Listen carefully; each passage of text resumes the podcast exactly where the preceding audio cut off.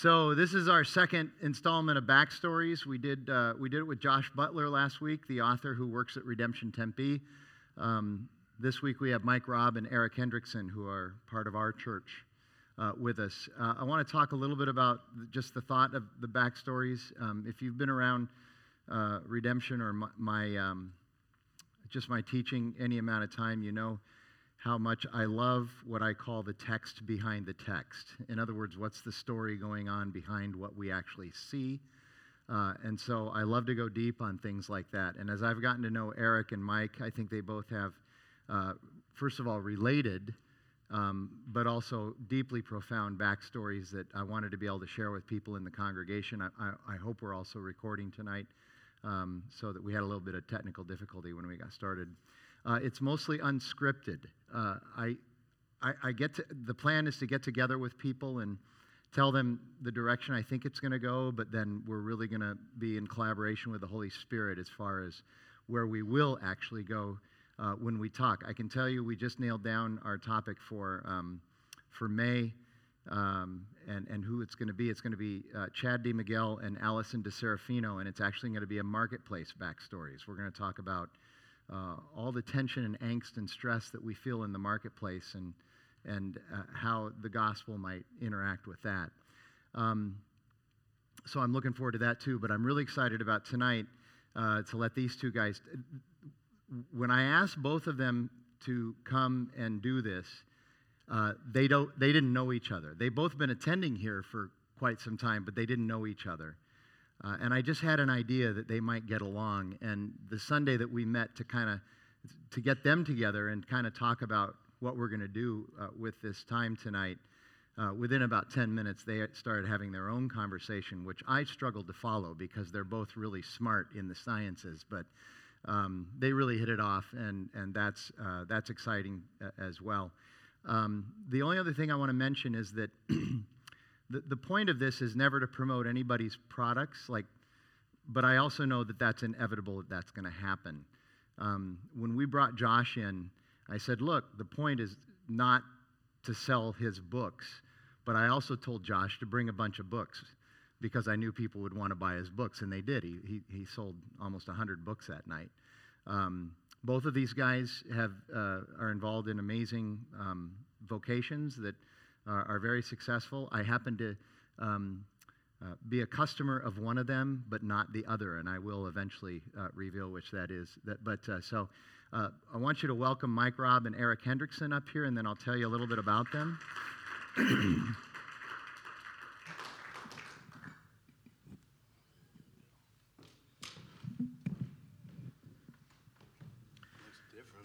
so, uh, are those on? Let's make sure. Test, test, test. Hello, hello. You on? Okay, good. So um, I'll start with Eric. Eric uh, has a PhD in something.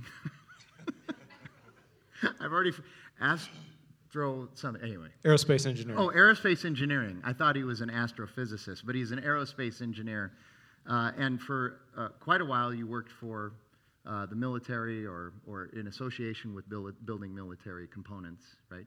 So, uh, not quite military, but uh, uh NASA and okay. JPL. Mm-hmm. So, worked on some satellite projects. Uh, they weren't defense satellite projects, um, but yeah, you worked built on thrusters, right? Yeah. So my PhD was looking at these little thrusters called pulse plasma thrusters, and so they don't generate a lot of thrust. Like a bottle rocket generates more thrust than one of these.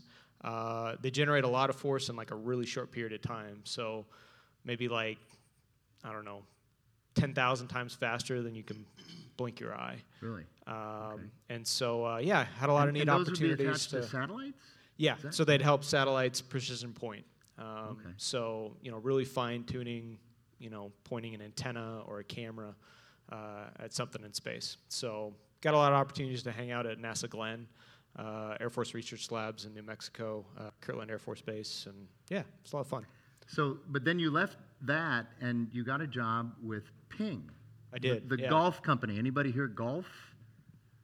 Yeah, I know. Arcadia, for whatever reason, is not a big golf place, but maybe that's why you're here time. because you can be anonymous and incognito, right? So, anyway.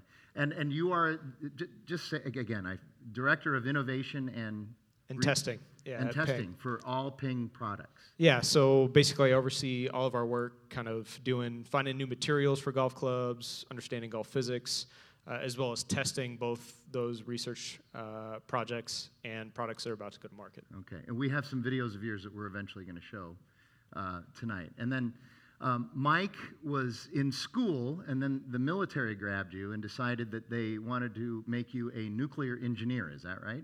That's so correct. talk a little bit about that. So when I got out of high school, end up I knew I was going to go in the military. End up going to uh, Georgia Military College. So if you hear a twang in my voice, that's I'm I'm legally allowed to say y'all because I'm from the south.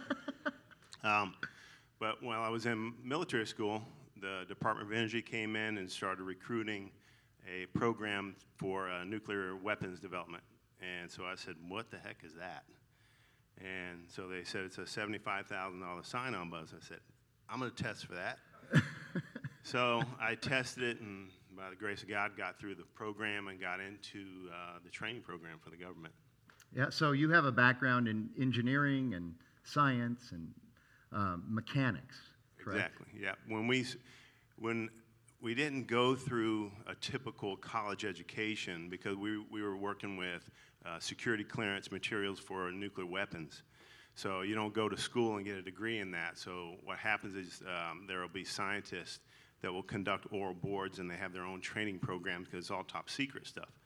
So it's a little bit different training, but we had to go through you know mechanical engineering, electrical engineering, chemical engineering, and of course the nuclear part of it. Um, and so it gave me a really good insight in the whole profession of engineering as a whole. And so then you uh, decided this is what you wanted to do ultimately with your life, and you went back to school. So talk a little bit about that. Yeah, I uh, while we were, um, you know, I struggled with with the after effect of something that I was contributing to, and that was, you know, my my main part was working with Navy subs and developing weapons for that. But these are weapons of serious mass destruction, and um, you know, growing up as a Christian, I, I struggled through that. You know, my, is this something that I want to be proud about when I go to my grave, knowing that I contributed to something like this? Um, so, you know, my life was, a, was a, about either forcing my way through doors or waiting for doors to open. And uh, so I decided I'm going to I'm gonna get out of this. And so what happened was the military came back in my mind. I said, well, let me see if I can use this engineering training and get back into the military. So I started escorting foreign nationals that were UN inspectors that were looking for weapons of mass destruction. The reason that we got drafted into that because we had knowledge of unusual power supplies or we'd see 50 gallon drums with chemicals out in the military in a desert then we would know there's probably something going on there that shouldn't be and so i was escorting foreign nationals went through a lot of tactical training for that. But the but still the end result was being trained to be a warrior is still- something I'm not very proud of. Um, so I struggled with that, and and I, you know, even my training, it was kind of like a metaphor of what I went through, and if I had to, if we had to breach a door, in other words, if the door was locked and I really had to kick that door open, then most likely there was a threat on the other side of that. But oddly enough, if there was a door that was unlocked and it was open, you go through it, then the threat would be very, very low. So I, I started thinking about my life in that way. Uh, and then one thing led to another. I got out of the profession altogether. I knew it wasn't what I wanted to do. And so instead of tearing people apart, I said, I want to put people back together. So the only way I knew to do that was to get back and get into healthcare. And so I looked at different professions. I looked at, you know, physical therapy. I looked at, you know, orthopedic surgeon. I looked at nuclear medicine. Um, and then I looked at chiropractic and I said, well, you know, that's, that's something that I could use my engineering training with. I wasn't sold on the whole profession as chiropractic. I still not. Um, so that's kind of how I got into healthcare. And at this point, I get to work with the greatest engineering thing on the planet that was ever created. So it's, uh, it's a blessing for me. So um, that chi- that whole idea of uh, chiropractic medicine is interesting because um, it says you have you have your MD, your doctorate in chiropractic medicine, and on your on your practice it says that you're a chiropractor, but you really don't practice chiropractic medicine. Right. And, and so I'll just say, w- when people ask me about it, because I know of all the baggage that comes with saying, well, he's a chiropractor, I just say that you're a biomechanical healthcare provider. That's That's what I say because that's essentially. That's what you- easier to exactly what it process. is. Yeah. It sounds more impressive too. I think. Yeah, we when when I went through chiropractic school, I used it as a stepping stone. And you know, I think when God was passing gifts out, He definitely forgot mine. But when I was in chiropractic school, um, I started looking at the chiropractic training and then trying to infuse it with some engineering. So rather than taking somebody's neck and twisting it, or the low body and twisting it, find out what structurally has happened there and undo that trauma and restore it to normal biomechanics. So I've been working on this concept for the past 20 years, working with patients and thousands, over 10,000. But you know, I'm licensed as a chiropractor, but we define what we do in our clinic as joint biomechanics, and we're the only. This is the only clinic on the planet that does what we do. Yeah. Okay. So now, Eric, um, s- some of you may know who Eric's wife is. It's Tina Hendrickson, who plays keyboards for us quite often with the dark hair. Y'all, yeah, some of you just know Tina anyway. Um, She's and- amazing. Yeah, she is, uh, and she, like Jackie in my life, was instrumental in in in uh, your journey with Christ, and I love that story. So. Yeah, so um, it's kind of interesting. So uh, I came to faith through a dating relationship, and I always get that question of like, was that Tina?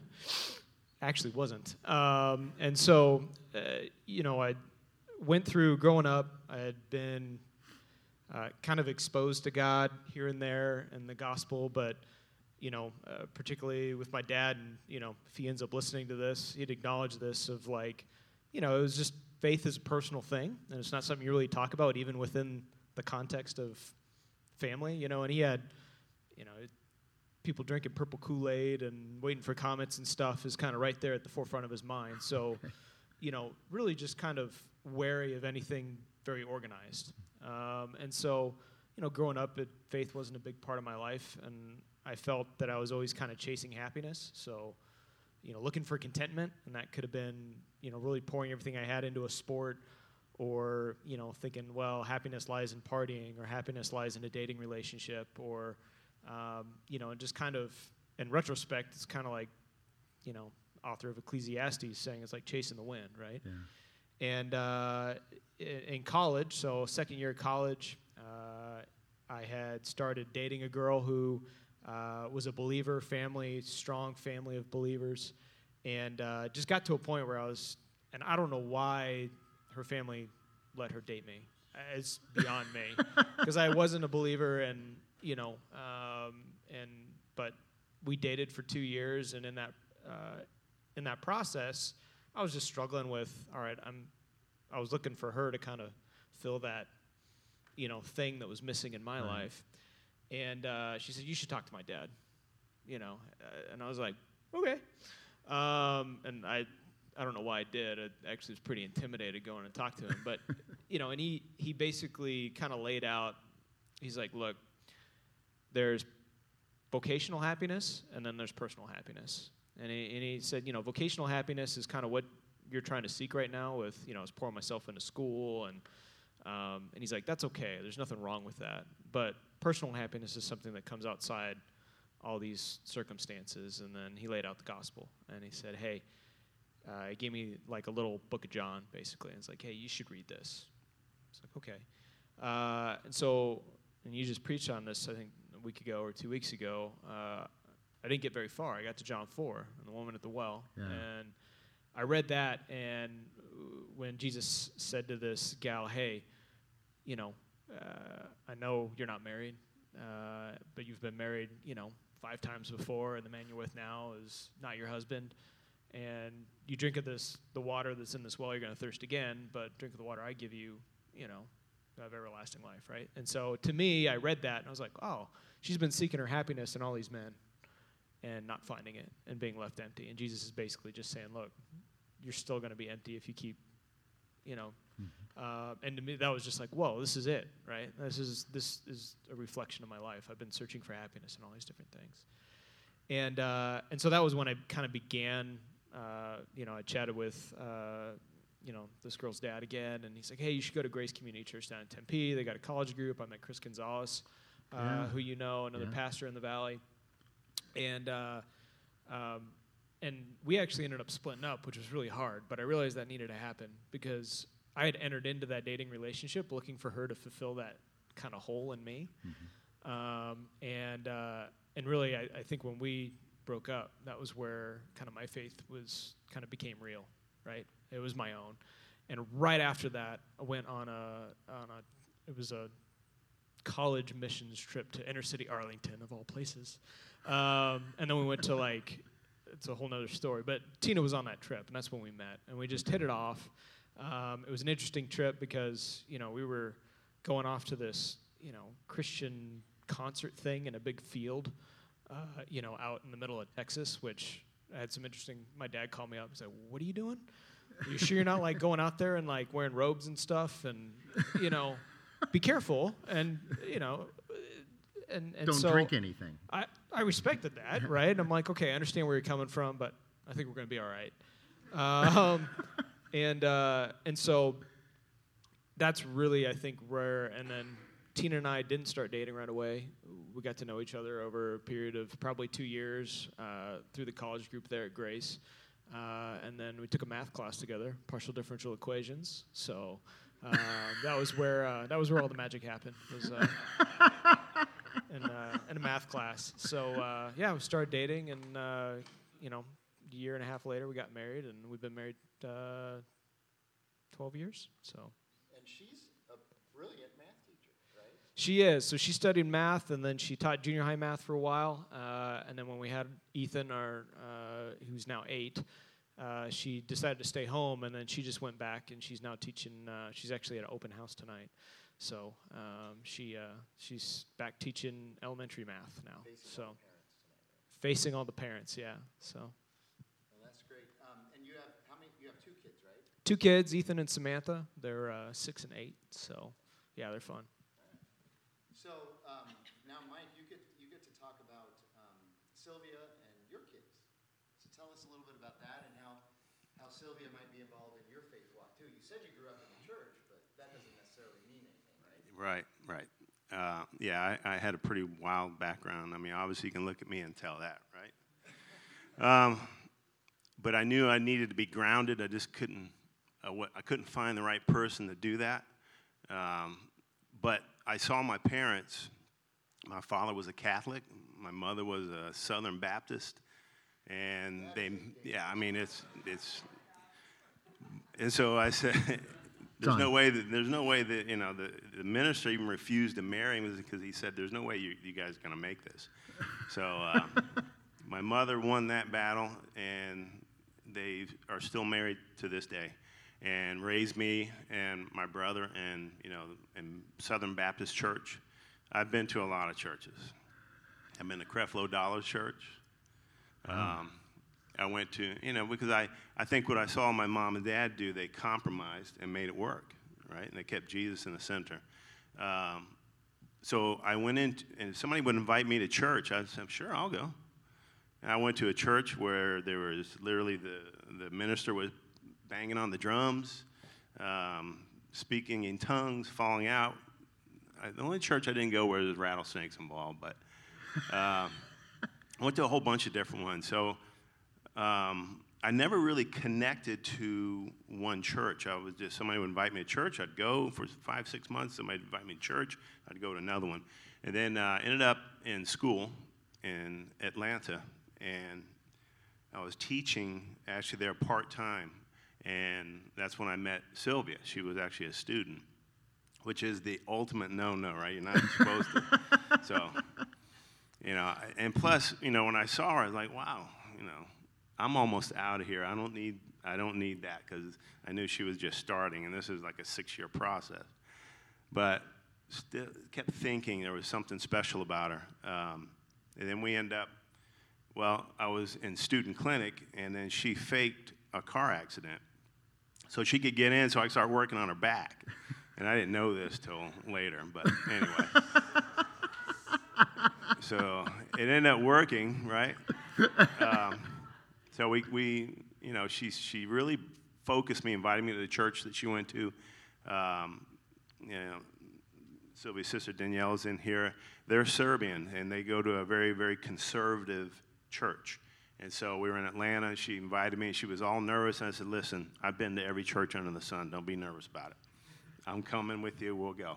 And our relationships really started to strengthen there. The other problem was that she's 13 years younger than me. So I'm thinking, okay, how is this going to work? Because I knew, you know, traditional Serbian way, you have to you have to call and ask permission, you know, to court, and definitely have to ask permission to get, you know, to ask to get married. So we met, you know, as I mentioned in school, we, we spent a lot of time together, a lot of quality time. We were probably about six months before I was about to graduate and then move out to Arizona. So uh, we knew at that time the school was going through some accreditation issues, and I think this all just by the grace of God. Um, and then she just said, hey, you know what? I'm, I'm not going to continue school here. Uh, if you're going to Arizona, I want to go. And so I said, well, let's, let's do it the right way. She goes, well, you need to call my dad and ask him. I'm like, okay. So I, I call, call uh, Laza is his name. I say, Laza, um, this is Mike, um, and you know that me and Sylvia have been together for a little while. I want to ask your permission, you know, to get married. And he says, I'll think about it. And just so Sylvia's like, what'd he say? What'd he say? I said, it didn't go good. so anyway, um, Sylvia's mother called back and said, I'm gonna, I'm gonna straighten him out. It's, it's gonna work out for you too. And, uh, and it did. So we ended up coming out to Arizona and working hard together and raised two kids, uh, Dario and Natalia, and uh, two amazing kids, really hard workers.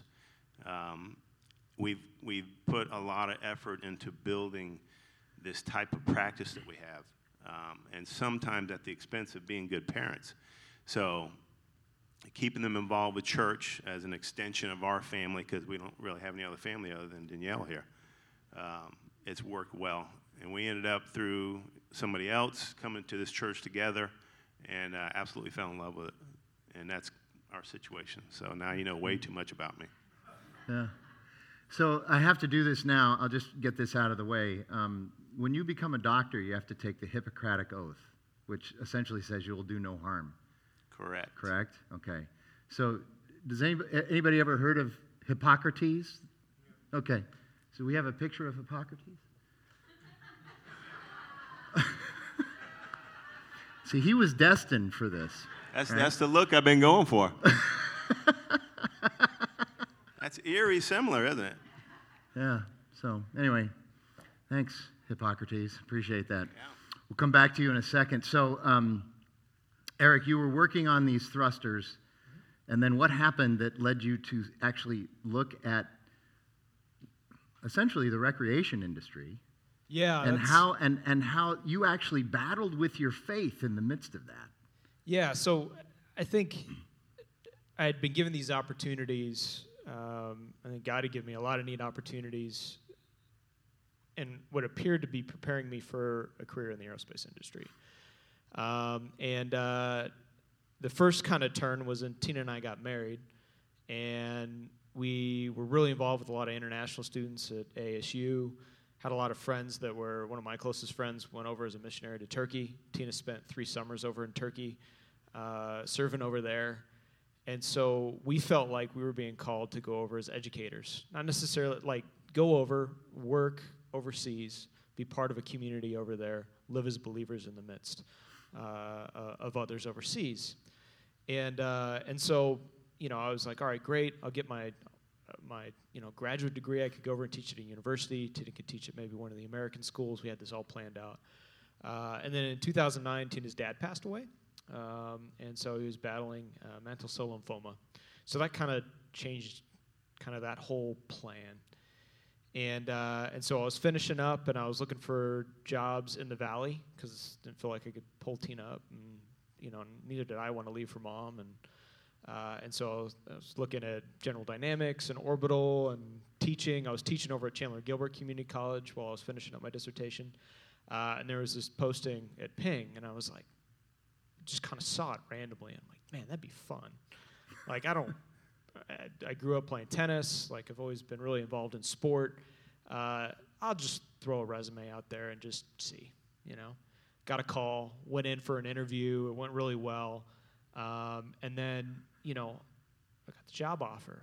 And I remember, I remember calling Chris up, Chris Gonzalez. I'm like, man, I don't, I don't know what I should do here, right? I had this, felt like I had this really noble pursuit. We were going to move overseas. We were going to impact lives, and and now I'm going to go like make recreation equipment for people to enjoy their retirement, right? I'm like, I just read like "Don't Waste Your Life" by John Piper, right? And he's talking about people collecting seashells in Florida, and I'm like, I feel like I'm enabling that. Uh, so I really had to think through.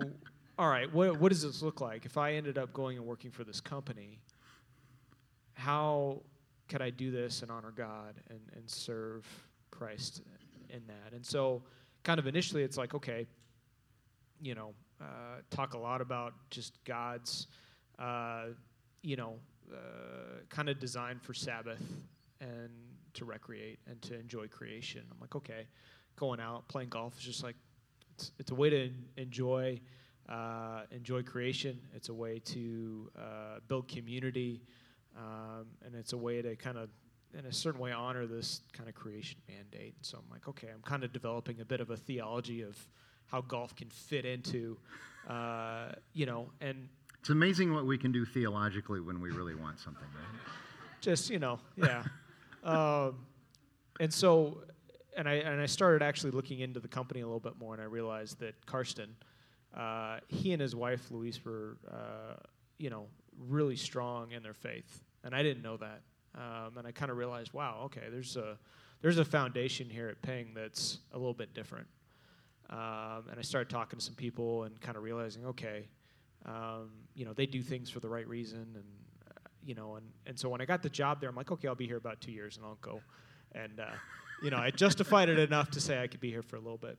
Um, and as I got to know some of the, I remember one of the owners had just had lunch with him, and he repeated this of like, we're in the business of hope. Um, and, uh, you know, and that really struck me of like, okay, what does that mean? And, and, and how does that flesh itself out, you know, as we're designing golf clubs? Um, and where my boss had actually started a program called the Adaptive Golf Program. Uh, and it was uh, basically a, a, full program trying to help people with disabilities enjoy the game of golf. So these might have been people who were born with a disability or people who enjoyed the game of golf and then maybe had to have you know a limb amputated uh, and wanted to still enjoy that game. And so I started working on different projects uh, to help people with various disabilities enjoy the game of golf. And so it was on one hand, just a blessing uh, from an engineering standpoint because they're just really intriguing problems, right, uh, to yeah. try and solve. But at the same time, it was this opportunity to, um, you know, really give a foretaste of that age to come when all things will be made right. So being able to help somebody enjoy the game of golf, maybe for the first time, or to enjoy it after experiencing maybe sometimes a traumatic injury that caused yeah. them to not be able to enjoy it the same way they used to. Uh, I was like, man, this is really cool. This is a neat opportunity to be able to do that, use the skills that and the resources that we have at Ping to be able to, you know, provide hope and help people just even enjoy and, and kind of give that foretaste. You know, Jesus was, he didn't heal everybody, but, you know, he, he heals all of our souls. And, you know, in a way that's, that's giving that foretaste of that kingdom uh, that, that we have to look forward to. And so. you work somewhere where they value that. They do. And so they're not necessarily concerned with return on investment, but rather not at all. Not make, at all. Making creation better. Yep, yep. And that's I mean that's for and that's really the philosophy even even behind helping somebody you know go out and enjoy the game of golf. You know even if they they're not they don't experience a disability. Um, and that's really what you know. I think uh, you know David meant when he said we're we're in the business of hope and and, yeah. and, and, bringing hope through what we do um, and the way we do it as a company. So that gives me hope because if we can make golf, golf theological, we can certainly make hockey theological. so that does give me hope. I'm hope. glad I could, uh, yeah, help Thank you you, come Eric. to that. So, uh, could we dim the lights and maybe let Eric take us through uh, some of the videos of the products he's developed?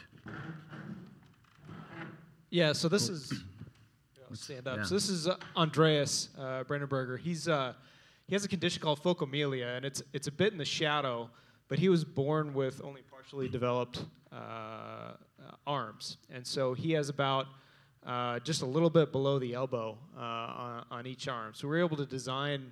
That's a like a 52 inch shaft uh, with a paddle, and so uh, the the paddle goes under his lead arm and he's able to uh, brace it under his lead arm and then use his right uh, right arm to then swing the golf club. And you see, he's he's uh, it's pretty impressive to watch him swing. I love watching him swing. try it again.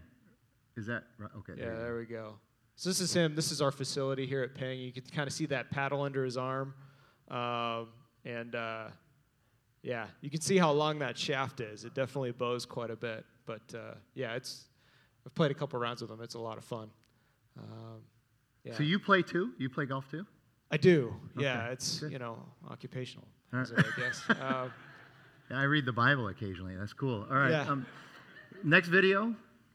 so this is Jeff Lewis. He uh, he was actually one of the first guys that I had the opportunity to work with. He's a quadruple amputee, so he had some complications due to a staph infection where.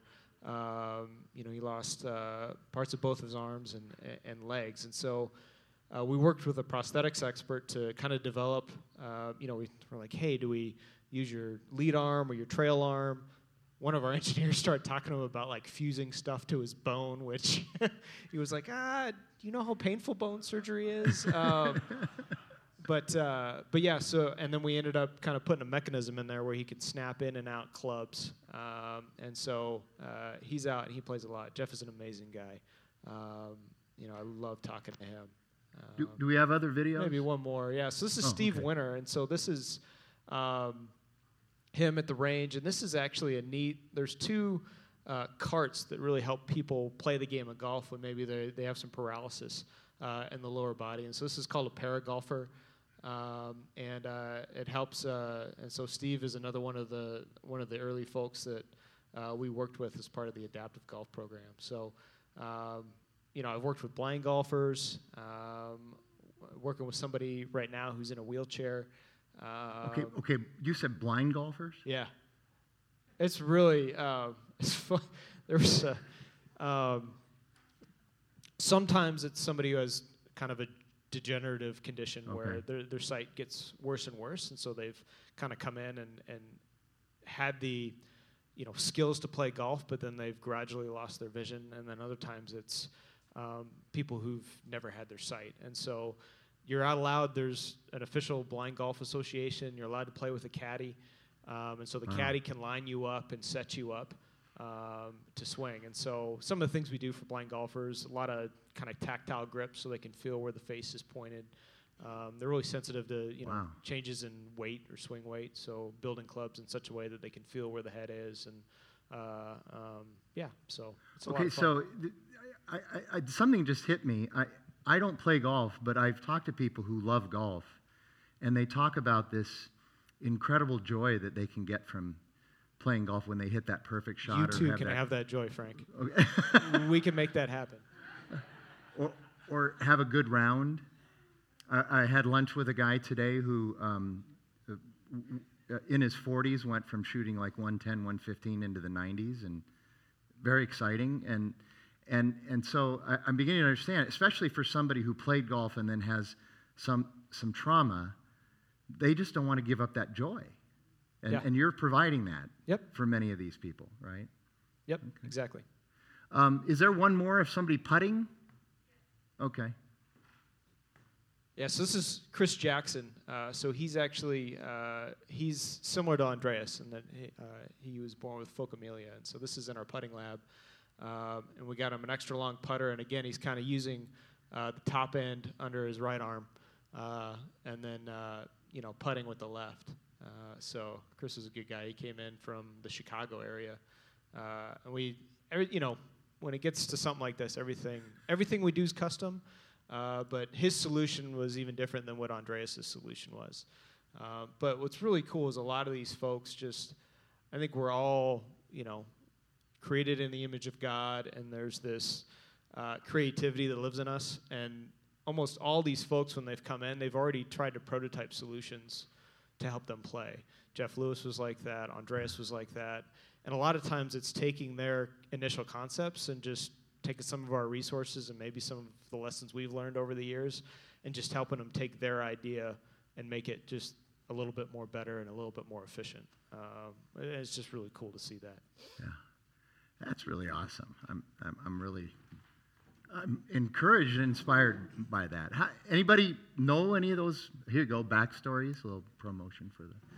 Yeah, isn't that interesting? Okay. Just please say it's interesting. I'll feel better. Okay, good. Yeah. I'll feel better too. so um, now I want to set up what I want to ask you next, Mike, is um, oh, something that I do. Most of you know I like to stand out by the rocks and greet uh, before the services and talk to people. And um, over time, if I see a family or somebody uh, coming back time and time again, and yet they've never uh, talked to me or engaged or anything like that, sooner or later I might just, the Spirit prompts me to walk up and hand them my card and say, I want to.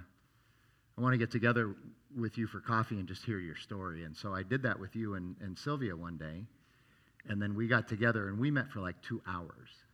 And it was pretty incredible and you asked me, you invited me into the practice to kind of get analyzed and uh, and see what it was about. And then right after that, I was in your office, and I heard the office people talking about a medical conference that you were going to be speaking at, and it was in Tempe at the Tempe Center for the Arts. And I, I went over to the um, to the people working there, and I said, can I get a ticket to that? I'd really like to go to that and hear Mike speak. And they said, Yeah, we'll get you a couple of tickets. And so uh, I got the tickets. It was on a Saturday morning. You were the third or fourth speaker. I can't remember, but I knew when your slot was. And uh, Jackie was supposed to go with me. Jackie's here tonight. And then she gets called into work.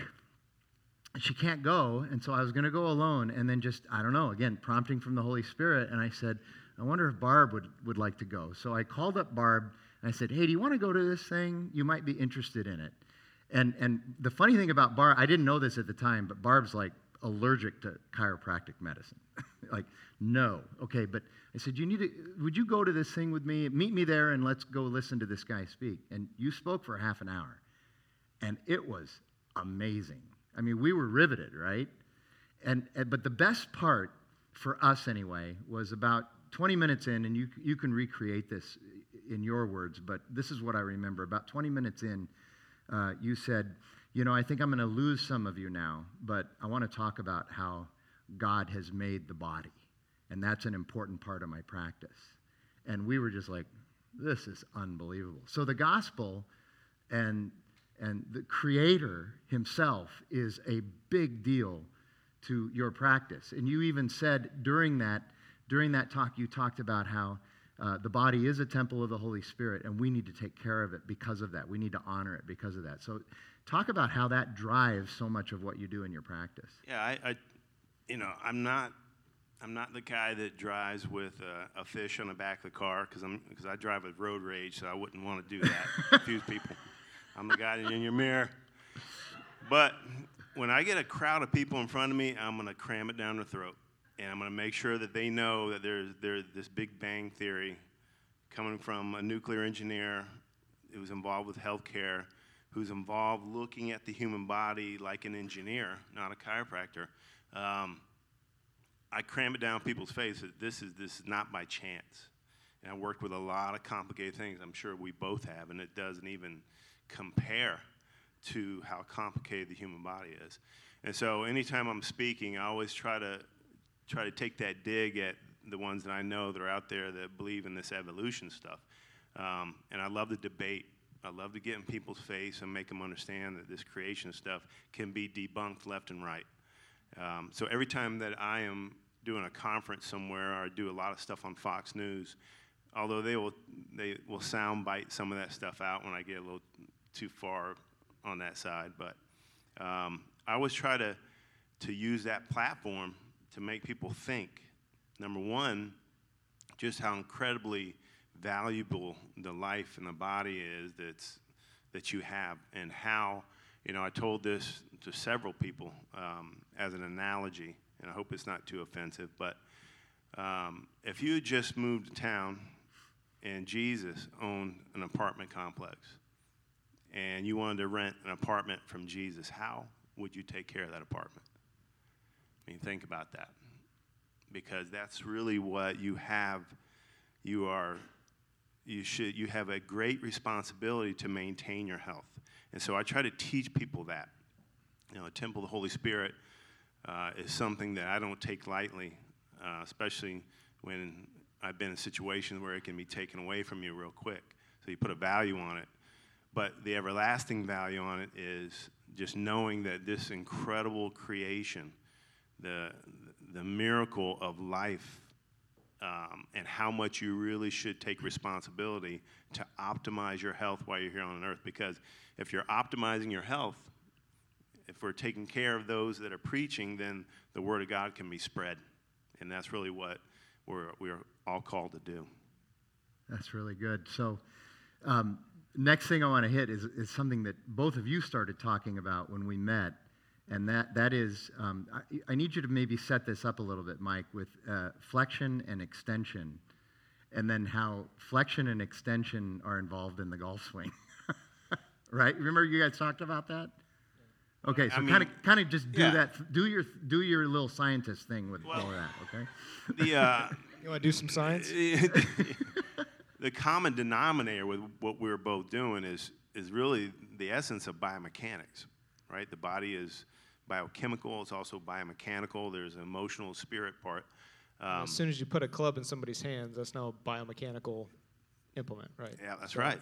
I mean, it's so we I after doing this for 20 years, you start seeing a pattern. What is bringing people into the office? What type of injuries are bringing people in office? And and what I've narrowed it down to is excessive flexion. So, the more flexion that we do, the more what we call engineering stress is placed upon the most mechanical entity in the human body, is the spinal column.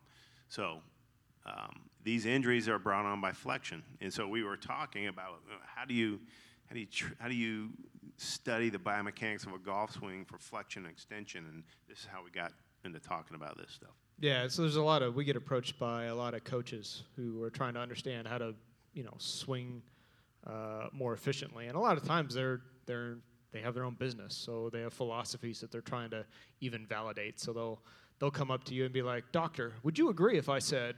You know, and and it could be with a golf club. It could be about you know, all right, if I you know, should somebody be uh, early extending during the early part of the downswing, or you know, uh, when should they do that, and does it lead to injury? How did Tiger get injured? Would you agree if I said this? And so, um, you know, you end up having to kind of navigate those discussions, and um, you know, and ultimately deliver what you know is the truth, right? So when we when we met in his office. Um, I, I think we have seen each other, but we've never really had the opportunity to speak with one another. And and so we got to talking about some of our backgrounds, uh, some of the government projects and stuff. Uh, I worked on a mission called the Cassini mission that was we developed a fuel so that these spaceships could travel to Saturn and study the rings on Saturn. We had conversations about that. And then the conversation was, oh, you know, you're into golf now. Let me tell you my golf story. I had these two guys show up that, you know, they knew that I had made videos and had been teaching around the country about trying to minimize flexion or make sure do some type of extension to counterbalance that. Um, and then they wanted to use me for a pond to basically support their golf swing, which they said was extension at the end of it. Now, I'm not going to get into any names of who that is, but we won't do that. So he, we, we all, um, right away started talking about, he's like, I know who those two guys are, and they wanted me to go to Germany and Switzerland with them, and I'm like, I can't do that. So, so but, we, it, but we, we, we had that common factor about golf. Plus, I grew up in Augusta, of all places. Yeah. It's rough. So, so stand up Take and me. just show what flexion is to make sure people understand exactly what flexion is and why, why it's a problem. So here you are on a phone, or here you are bending over, right? So that- Working on a computer. that range of motion, Yeah. yeah. So ergonomically, you know, we're in flexion. So when we are in flexion, it causes structural malalignments in the spinal column, which the vertebra will go backwards. So when they go backwards, they will impinge the nerves where the openings in the spinal column where the nerves come off the spinal cord. So when those openings narrow, that's called spinal stenosis. And that's really what our specialty is, um, is not only identifying spinal stenosis by using engineering principles like heat differential, delta T, these kind of things, um, weight-bearing films instead of lying on a back on an MRI where it's not under load. So we try to we try to look at the body and use engineering even in, in our diagnostics. Um, but spinal stenosis is the number one reason for back issues. It's the number one reason for um, back surgeries in this country. And everybody who has a spine has spinal stenosis. Just like everybody has a car, has the front end out of alignment, because in engineering we call that entropy. So everything that's mechanical has to be maintained. So this is how I educate people to maintain their bodies on the mechanical side of things.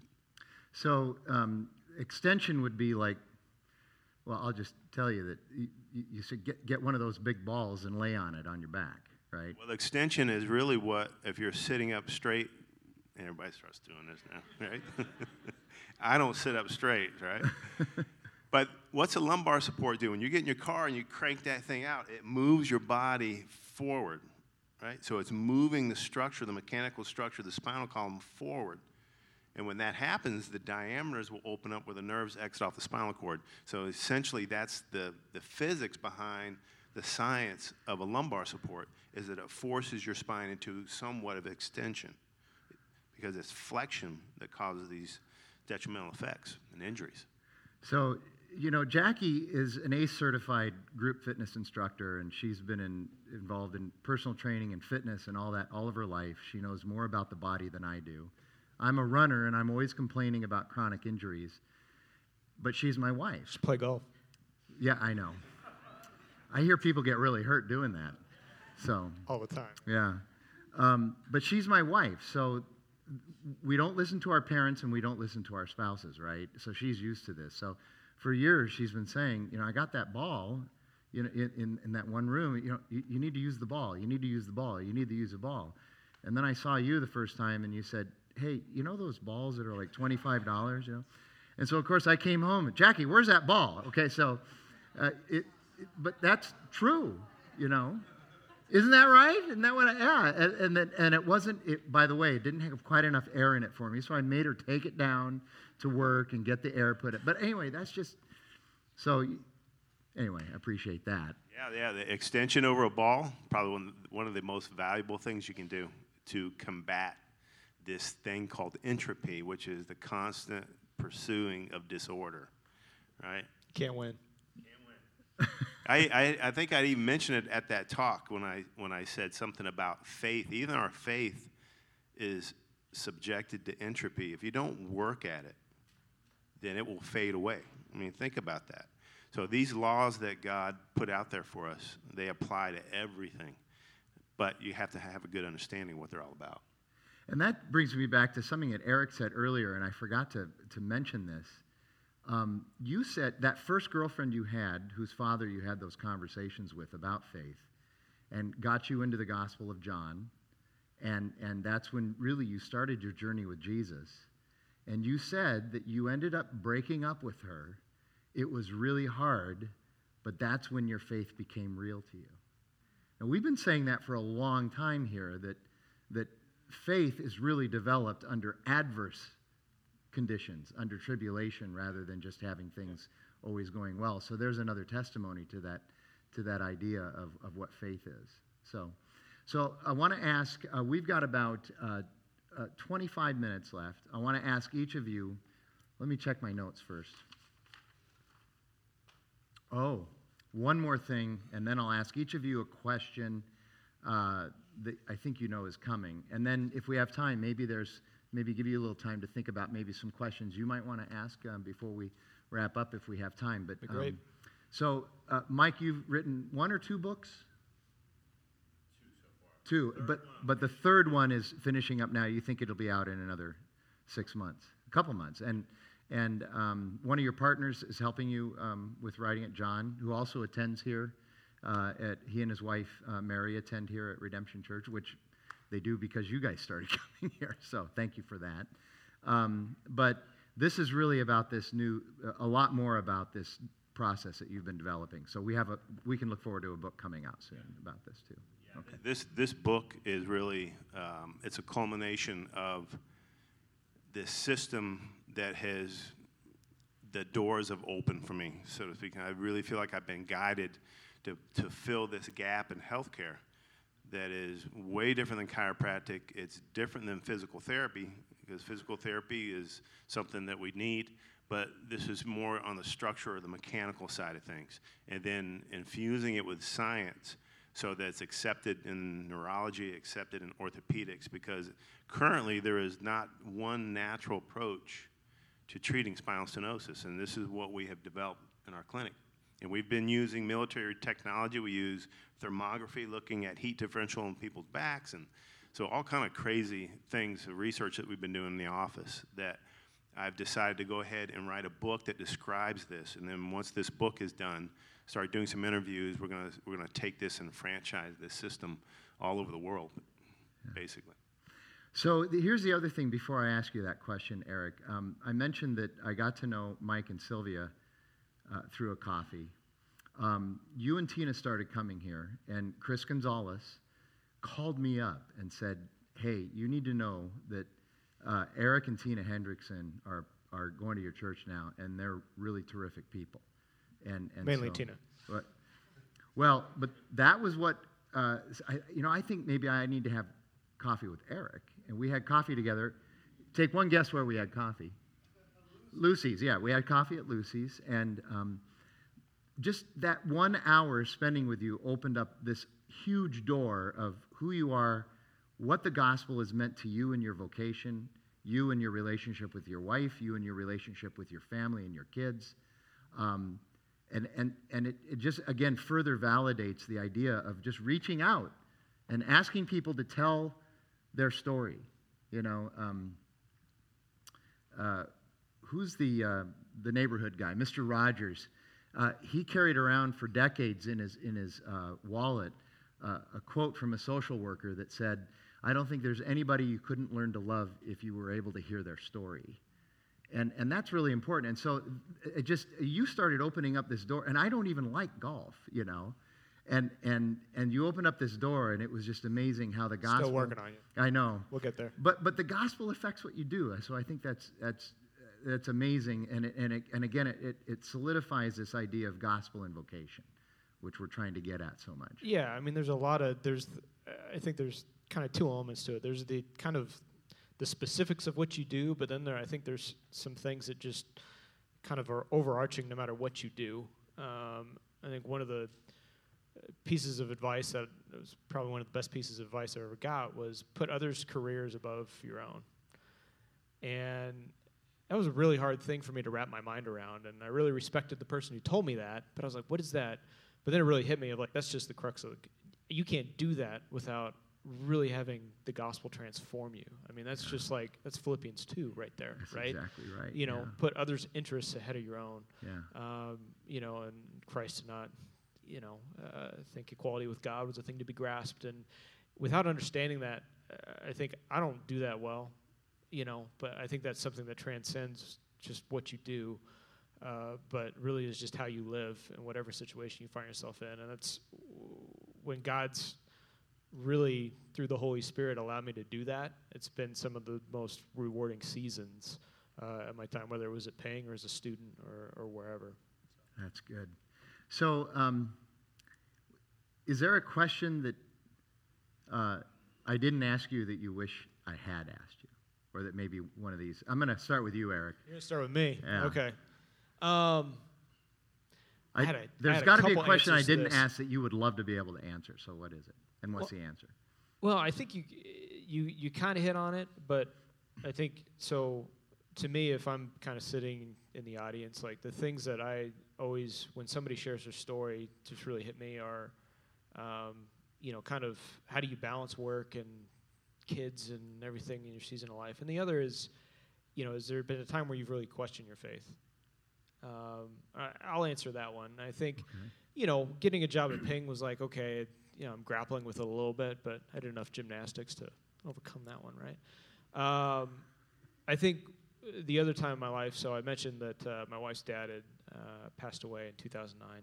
Mhm. And right before that, um, a really good friend of mine who I'd known since grade school took his own life. Tina's dad was just a phenomenal guy, just strong, strong believer. Just, you know, uh, there was a lot of sadness and grief, but also a lot of hope when he left this earth.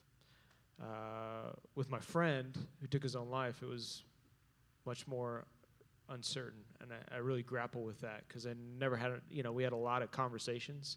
He was really into philosophy, and so I remember just like sitting on his roof when I had first become a believer and kind of talking to him about it, and you know, sharing what I was learning, and we talked about it. But um, I really, it was a tough spot because I was Yeah. around a lot of people who were reading like John Owen and Jonathan Edwards and John Calvin, just anybody named John, just really reformed, uh, you know, uh, theology, and so I had kind of like felt like I had my faith kind of worked out, right? I, I Mhm. kind of understood it all, and then, you know, uh, with Nathan and, and and Doug, it was just like, man, I don't know.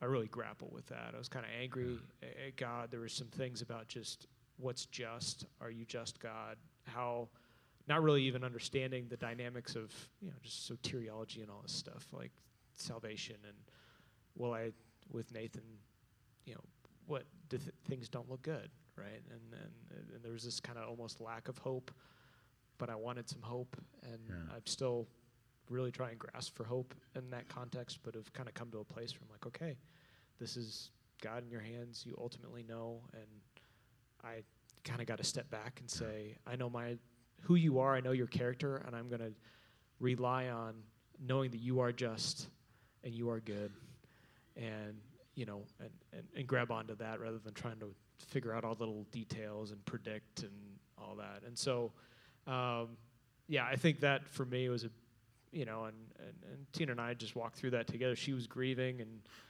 we're grieving in different ways, and grief kind of pops itself up at different points in time, and Yeah. you know, I don't, I don't think you ever really overcome that stuff, you know. Yeah. It, um, and so, but yeah, I mean, it was just tough, and uh, you know, by God's grace, He surrounded both Tina and I with a lot of people who just loved on us, sat and listened, um, didn't try and like give me like, you know, there's every once in a while you get that, we just need to be this way, and it'll be all be okay, and it's like, Yeah. I, it's okay to.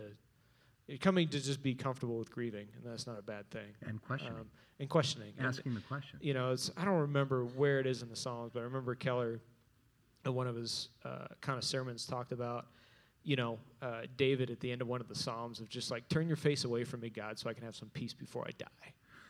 And uh, Keller's like, man, I read that Psalm, and I'm like, that's Psalms aren't supposed to end like that, right? Yeah. You're you're supposed to end the Psalm with you praising God. Like you're not supposed to end it with this.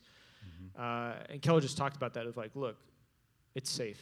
It's safe to do that with God. It's safe to be honest and and and, and share your just raw emotions with Him. Yeah. Um, he's not gonna he's not gonna turn his face away from you, Yeah. right? Uh, and that was just huge for me to to just understand that, and it really through that strengthened my faith, right? Um, so yeah, Yeah. Good. Thanks for sharing that. Uh, Mike, how about you? Something at work, maybe? Okay. Actually, maybe a couple things? Yeah, I'm thinking there's two, but I'm going to go on the lighter side of this one. Okay. All right, so um, in my office, periodically I'll have interns that will come in. They're still in school or getting ready to get out, and they'll observe and figure out what they want to do. Um, so I had an intern in my office this one particular visit, and in in in those days, what we would do, we have a patient would sit in a chair in front of us, and then we would take a meter that had a couple sets of thermocouple wires on it, and we'd run it down the spine, and we'd look for a heat differential because where we would find heat, we knew that there was inflammation, and where, where there was inflammation, we knew there was some type of mechanical malalignment there. So um, I had a patient that I'd probably been seeing for about five years, and she was hard of hearing, I guess is how we say in the South. Worse than me. so she's sitting down, the intern's over here, open the gown up, and I'm, I'm like, How, How's your back? Her name was Ethel, by the way. Ethel. I said, Ethel, how's your back been doing? It's, it's complete silence. Like, Ethel, nothing. Pushing on her back. Does that hurt at all? Nothing, no words. So I knew she couldn't hear me. And he's looking, and I said, Watch this. I said, You've been a bad little girl. And she turned around and he said, No, I haven't. and I just went, slid down. And so, nevertheless to say, but the intern said, I'm never going back to that place again. So that was one, one highlight. And so I had to, had to straighten that whole thing. Out. I said, I didn't know you could hear that good. She goes, Of course I can. She didn't want you to just know. A, just a day on the job. Yeah. Just a day on the job. So you mentioned something about a miracle too. Yes. Um, I have no idea what you're going to say. So, yeah, but so go ahead. This was probably about five, six years ago. We, Sylvie and I, well, man, it was longer than that, 13 years ago. We went up north to uh, Munds Park. I had just got a brand new truck. So when you, what do you do when you get a truck? You head up north, go camping. So she was pregnant at the time with my daughter Natalia. We had a little dog named Marvin, and so we loaded up in the truck, went up to uh, a church retreat, and we camped out up there. And it was my first time camping in a long time, and we, this was on a whim. So we didn't have cushions; it was just a tent laying on rocks and a sleeping bag. That was it, old school. So and she was pregnant. Yeah, okay. it, it was it was a rough. You know, the dog was barking all night. She was pregnant, and I'm talking. She was out like this. So we, uh, we didn't get any sleep that night. Next morning came, it was time to say goodbye. We jumped on I 17. We started heading south. We are just approaching the um, Sedona exit where, the, where there's like a rest stop right there as you're heading south on I 17. And I told Sylvia, I said, Can you drive? And she's over like this, you know. I'm like, Okay. Well, my dog's not going to drive. She's sleeping. I'm going to have to man up and, and make this. The next thing you know it, I wake up and this tremendous crash, this loudest thing I've ever heard. Um, and when I woke up, we were in the median on the side. The truck was totaled, uh, both airbags out. I looked over at Sylvia, and she was bleeding. I was bleeding. I was like, "Oh, this is not good." Um, and it was it was like 110 degrees that day. It was very very hot. So we were, people were trying to run over and get across the highway from the rest stop. Um, and then all of a sudden, you know, we, we couldn't get out of the truck. We just couldn't get out. There's shade out of the blue. And it was this little old lady standing there with an umbrella. Like, who carries an umbrella around Arizona, right? so.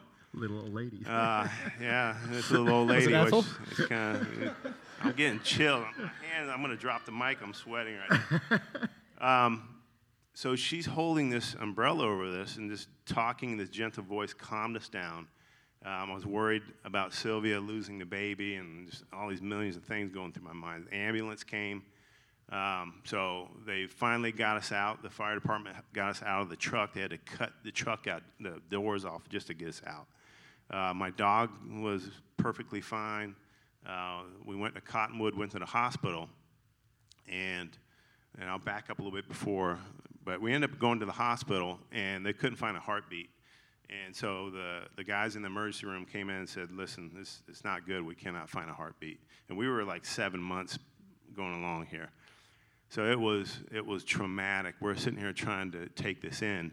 But to back things up a little bit before the ambulance got us out, and this old lady standing there with an umbrella over us, um, you know, we, we got taken out. She kind of disappeared and, t- and as soon as the ambulance got there, she disappeared. And so the police officer said, You ran into the back of somebody doing about 85 miles an hour, and there's a cliff all the way down on this side, and we ended up in the median, not going on the opposite side. So um, he said, We can't find who you hit. But this note was given to the fire department, and a note on a torn piece of napkin said, The angels will appear most when you need them. Wow. And, and it said, Today is your blessed day. And so we still have that note to this day. And I was like, Wow.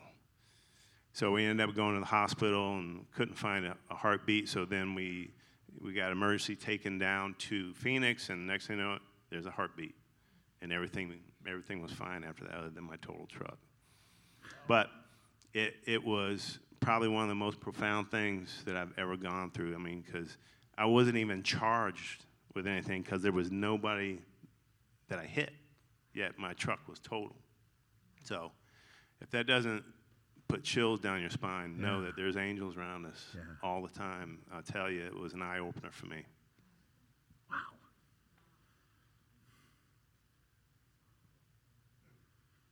I feel like it might be anticlimactic if we have any more questions. Sorry about that. I should have reversed the order of those no, two, right? I? I think that's a great way to end. We're, we're pretty close to the ending time. So um, I really appreciate you guys coming in and doing this, taking a Thursday night. I know you were really especially busy today. I'm, I, I know you, you must also uh, had to have. You're out on the west side, so right? busy. Yeah. But you're on the west side, aren't you? Uh, Ping's at 19th Avenue, Peoria, so not too bad. Yeah, that's but- the west side. Okay. If it's west of the 51, it's the west side, my Okay. brother. So, okay, yeah. So, okay. So, appreciate you guys coming in and doing this. Um, let me pray for you guys, and then uh, we'll be done. And uh, if you could stick around a few minutes in case anybody does have any questions, wants to greet you, that would be great. So, let me do this here. Uh, Lord God, we're, uh, we're grateful for being able to gather as a, as a family of faith and be able to hear uh, stories of your goodness and of your sovereignty uh, and how the gospel is real in all of our contexts in life. And God, I just pray a special blessing on, on Mike and Sylvia and their family, and on Eric and Tina and their family. God, thank you for the way they serve you. Uh, thank you for the way they serve others. Thank you for the way they love you uh, and are willing to testify about that love. God, we ask you to bless them, and we ask that you would be given all the glory. We, we thank you, and we come to you by the power of your Holy Spirit. And it's in the name of Jesus that we pray. Amen.